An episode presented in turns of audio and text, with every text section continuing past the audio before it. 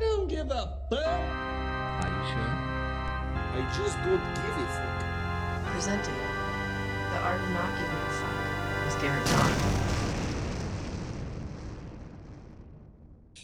Hey, folks, welcome back to the Art of Not Giving a Fuck Victim to Adventure podcast. Hello, Lance. Hello, Garrett.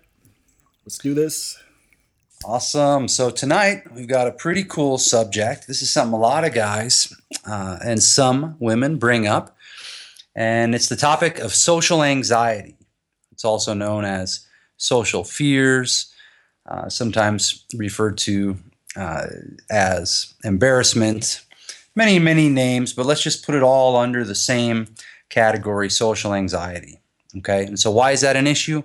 Uh, it's an issue because you want to meet people, you want to engage with other people out in the world. You want to you want to be able to say what you really feel, what you really think, uh, and what you really want. Most importantly, you want to be able to say what you really want, and then be able to get it, which you will most of the time once you're able to get over the fear of saying what you want. So those are kind of the main points that we're going to talk about here tonight and all the different little facets of the way the victim manifests itself when you're out there interacting with other people, uh, either in your work situations, uh, at the bar at night, taking a class, at the gym, wherever you find yourself. So we want to get over that fear, that that uh, victimization, where we're uh, out in public and then terrified of the other people. I'll dive in by saying what it used to feel like for me. One of the things I wrote uh, recently, this is, goes all the way back to like fourth or fifth grade, but I remember somehow vividly becoming aware of this fact at that point. My mom had bought me a, a red folder. It was a red, like zippered folder that you could open up and put your pencils and pens in and your folders, you know, your other papers and things into this more great folder. And I just loved the thing. It had a little strap and I could carry it to school and it was bright red. And I remembered thinking about what all the other kids would think about it. Whether they, oh, this kid would probably think it's cool, that girl won't like it uh, this guy's going to think, oh man, I hope those guys are seeing this as the bus goes by, you know, kind of holding it up a little. Even I remember really posing the thing and, and, uh, and then kind of thinking, I, I remember having some conscious awareness of what was going on just a little bit. And I remembered thinking like, like, is everyone else thinking like this? Is everyone else wondering about like how I'm seeing their pants or like their backpacks? and even though I'd become aware of that, it didn't go anywhere. I mean, the next few years of school were still the same. Oh, I didn't get the Air Jordans. I got the I got the the, the fake Nikes because that's what my mom decided I was going to get. And so at school, everyone knows those aren't the Air Jordans, but uh, you know, my mom doesn't know the difference, and uh, except for that, it says one is thirty dollars and one is one hundred and twenty. So, you know, it, you, you become subject to the fashions and the whims and the thoughts and the judgments supposedly of other people at, at such a young age that it gets worn into us so deeply that by the time you're an adult, by the time you're grown up and going out to interact, you don't even realize that you're still taking part in that fashion show that you were initiated into at a super young age. So that's where it starts. When you can start to, to crush that fear of embarrassment or fear of not being cool. That's a good one because we all still use that word cool. Uh, but what is cool? I was talking to somebody else about this today to a client, and he said he suddenly realized that he, he didn't have to do anything to be cool anymore. He didn't even have to worry about being cool. And frankly, it, it didn't matter to him anymore. And, and uh, we talked about it a little. And the idea is that the only way you can really define being cool is that you're satisfying some set of conditions that you believe other people to have, uh, and that you're living up to those conditions, and that other people feel that you're living up to those conditions. So it it becomes absurd if you try to unpack what is cool, because really you're not going to sit at home alone in your bedroom being cool. You know, it's only for other people. Coolness is only for others. Yeah, I, wa- I wonder though. I wonder if you had like a security cam footage of uh, some real posers out there. They're probably strutting around their place for, I don't know, for an invisible audience. Oh, you have no idea. I would. I hope so. I mean, I almost hope so because at least then it's it's you know they're really fully engaging the role. So at least it's it can be fun in that way. I mean, I'll dance around. I, think I express myself probably most freely, completely alone. You know, I'm putting on music and just bouncing around the house. Um, but I'm not sure that any of it's very cool. I don't, I'm not sure. but again, I, I can be the, if I'm the only judge of coolness, then then I'm always cool. Uh, but other people may or may not agree. But the the point being, if you're li- trying to live up to the thoughts, the expectations, the desires that you believe other people have, what's very interesting about that is that other people that you are worried about are thinking the same thing. The other people that you're worried about what they're thinking about you, those people are worried about what you're thinking about them. And so you arrive at a place that I call the ghost land or that we call the ghost island, where you could be at the mall, you could be downtown, you could be among throngs, th- thousands of people, and yet no one is actually there because everyone is lost in that place in their mind where they're wondering what the other people are thinking about them. So when you become one of the 0.01% of people who realizes that and knocks that shit off, now you become a real person there, so to speak. Uh, you become, and now, uh, of course, Robert Scheinfeld wouldn't agree with my term, using the term real person there, right? But you become something other than just living in the land of your thoughts. You suddenly inhabit your body. You become aware and present to what's actually going on. And then from there, you have the choice to go navigate around. You can start to flow. And it, it, what other people are thinking is just completely irrelevant. You'll never know. And it just, it's completely irrelevant. It's a trap. It's a trap you've set in your own mind to keep yourself from expanding. So that, that's a frightening proposition that uh, as you walk about your world, that every, you're on Ghost Island and that everyone you see is only concerned what with what other people are thinking about them at all times. And then you can think about where and when and with who in life you find that you're actually engaged and you're not on Ghost Island. It's like, oh wow, I'm an active participant. There's something occurring here. This is so much different than the ruminating that takes place on Ghost Island. It's like, okay, here I'm alive. But over here, I'm just a ruminating zombie. Totally. Like you're you're the life of the party, uh, you know, life of the party at the bar at night, but you're terrified of asking your boss for a raise. Yeah. Or you're or you're totally good at work and you're you're a manager and you're really able to run things or you're running a business and then the moment you step outside those doors you're a weak ass uh, you know failure in your own mind. You know what i mean? And you just put on the show for everyone at work and it's easy because it flows. So there's all these different things that that uh, that go on and there's the the rumination and then the fantasies in our heads of what's going on for other people and all these storylines uh, and then ultimately the the fear of catastrophes. Like if if this person rejects me or if my boss says no then i'm going to be so embarrassed and i'm going to be so upset. My face gets all red. And what are these people going to think of me? The interesting thing is that embarrassment's totally fine. You can go through it. You can feel it. It's no big deal. It's just that it's been linked up with this sense of catastrophe in, in our minds. So it's not the embarrassment itself that's the problem. It's the anticipation of what you think, what you've fantasized the results of the embarrassment are going to be, which they almost never are. You're not going to be rejected by everybody because you're embarrassed one time. You're not going to be rejected. You're, you know, even if you ask for a raise and you don't get it, you're not going to be losing your job or if you lose your job then you're going you know none of these catastrophes are that big of a deal either but just being able to feel the embarrassment it's amazing when you feel it and then you realize that the catastrophe never happens because then you can see that how powerful you really are Yeah. The embarrassment is the result of comparison. And that comparison is the enemy of all flowing, all you, you can never make any progress or gain any enjoyment. well the comparison yeah the, i saw this a long time ago it stuck burned into my head i took a photo of it at a shop in ventura california uh, that said comparison is the thief of joy comparison is the thief of Yeah. joy. And I also liked uh, the, the the what you were saying too. Comparison is the enemy of adventure. Mhm. Uh, and one interesting circumstance that um, comes to mind, I used to have this um, this uh, girlfriend years ago who would always be comparing everything to something uh, to the place where you know her hometown. But we're all, we're living somewhere else down around um, Malibu, let's say, we're driving through Malibu, and I see this beautiful part where there's all the sand and the mountain and some trees and the and this big rock and the ocean all right in this one little spot. And I'm like, oh, I always love driving by this part. It's so beautiful.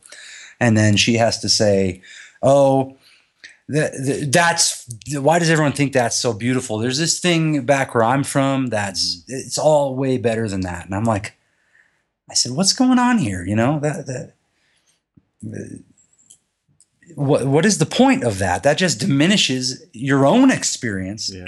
in an attempt to diminish someone else's experience, you know, and and I can understand where it comes from, but uh, it's it's I'm bringing it up to sort of uh, illustrate the point that comparison, you know, you're comparing ourselves to each other when there's no comparison. We none of us have even the shared experience. Even your brother or sister who grows up in the same house as you has a different life experience than you do.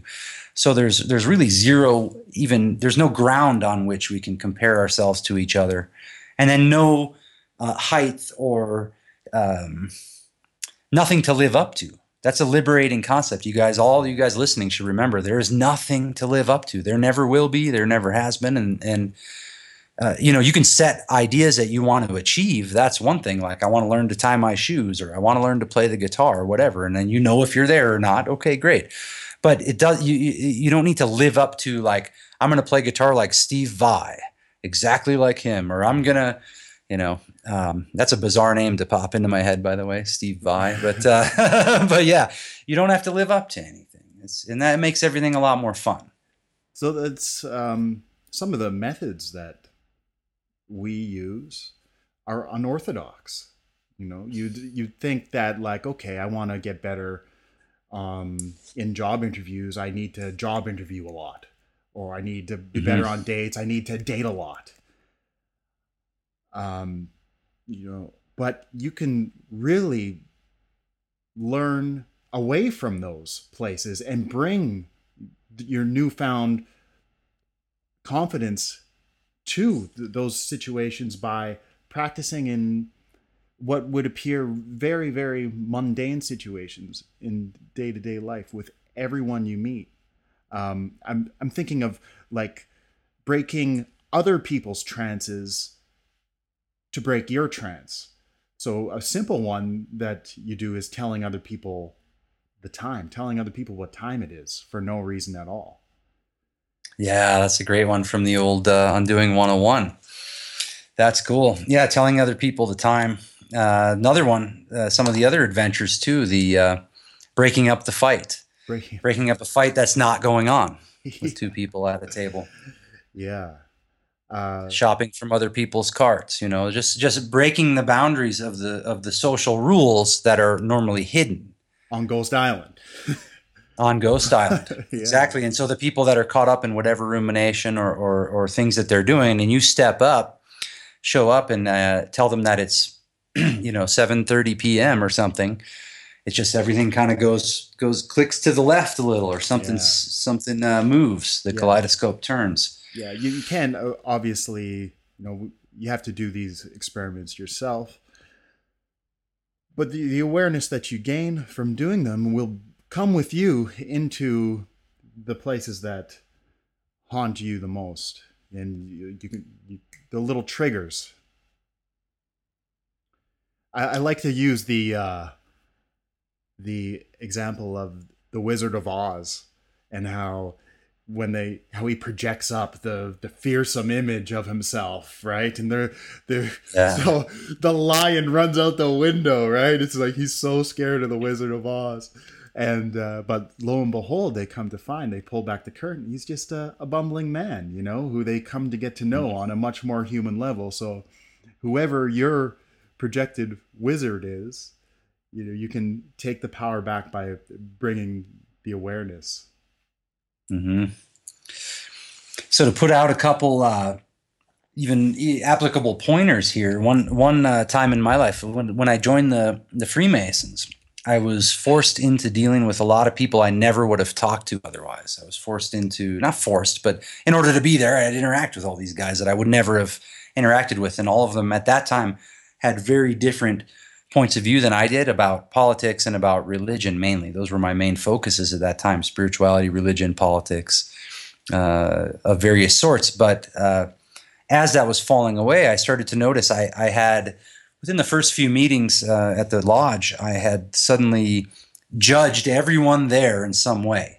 You know, each of the characters had had assumed a place in my mind of of I was judging them who they are based on these few opinions I heard them say, and that was that was a manifestation of my own social fear, my own social anxiety. I had no idea. I, I probably only discovered that now this year, mm-hmm. even though that was years ago, that that was actually fear at the time I thought I was so smart. I had everything figured out. I knew how you're supposed to think. And these guys weren't thinking that way and they were assholes. You know, this mm-hmm. guy's a racist. That guy's a fucking this and this person's that and that's this. And this close friend of mine said, Hey, why don't you just give this a couple years? Why don't you just relax here?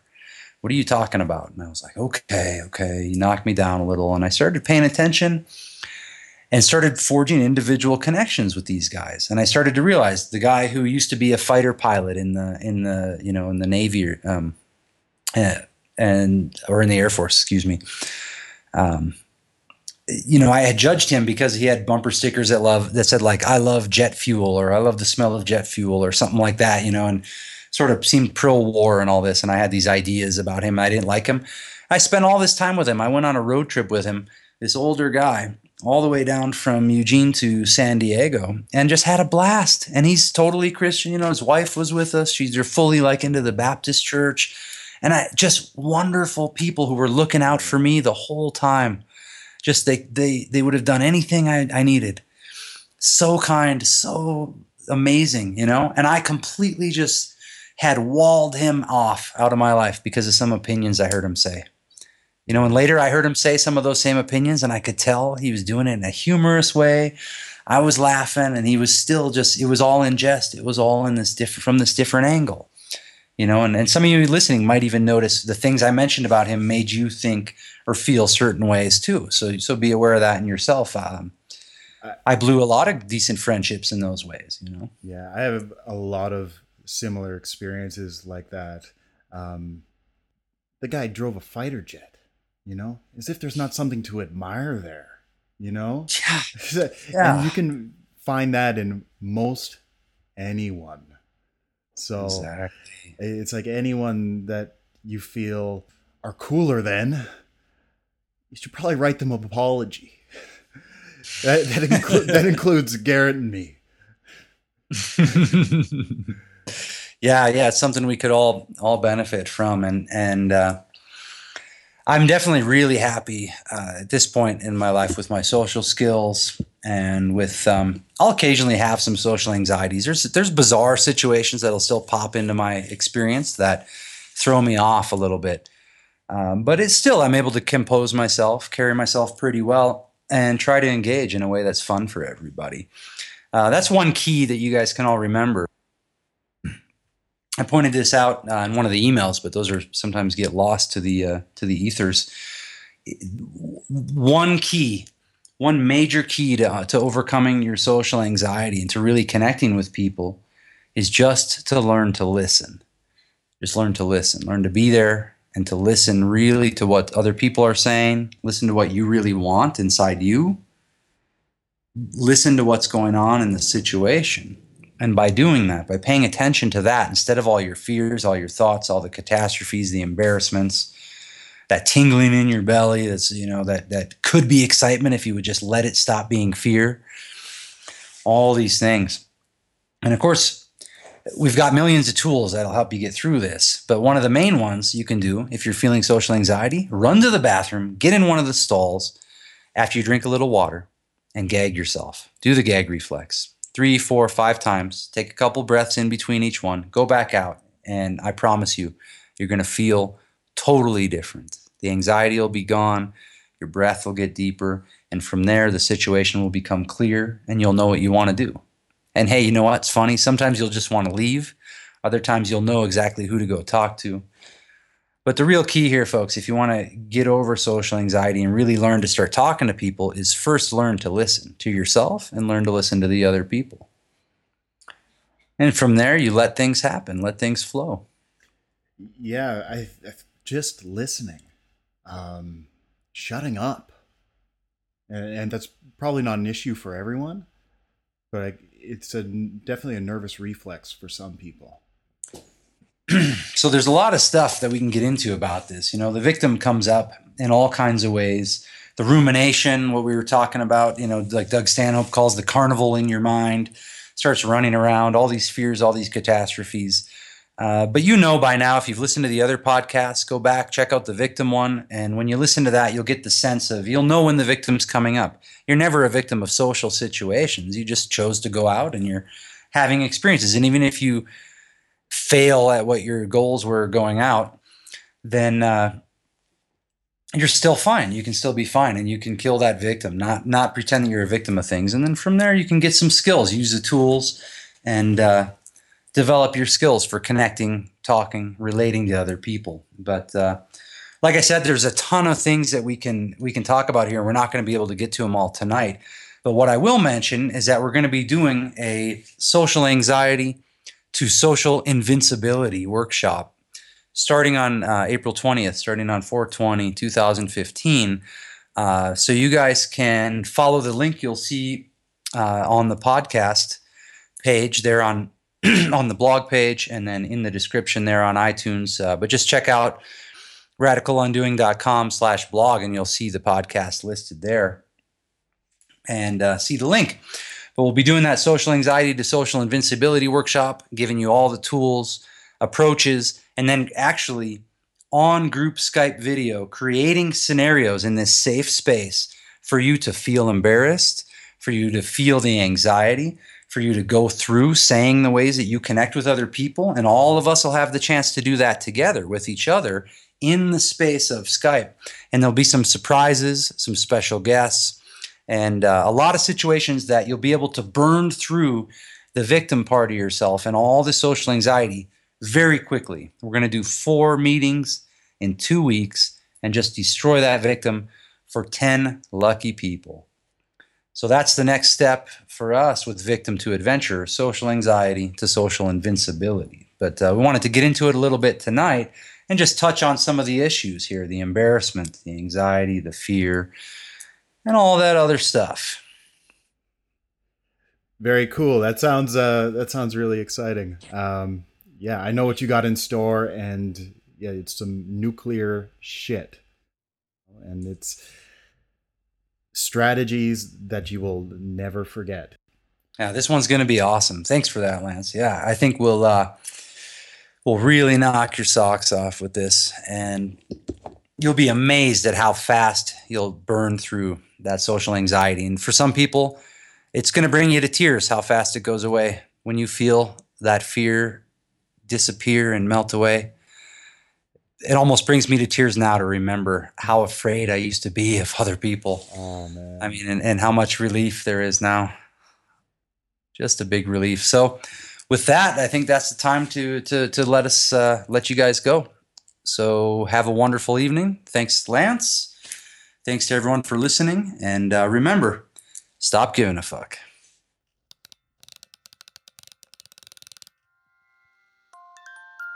Thank you for listening to the Art of Not Giving a Fuck podcast. For more info, visit artofnotgivingafuck.com or radicalundoing.com.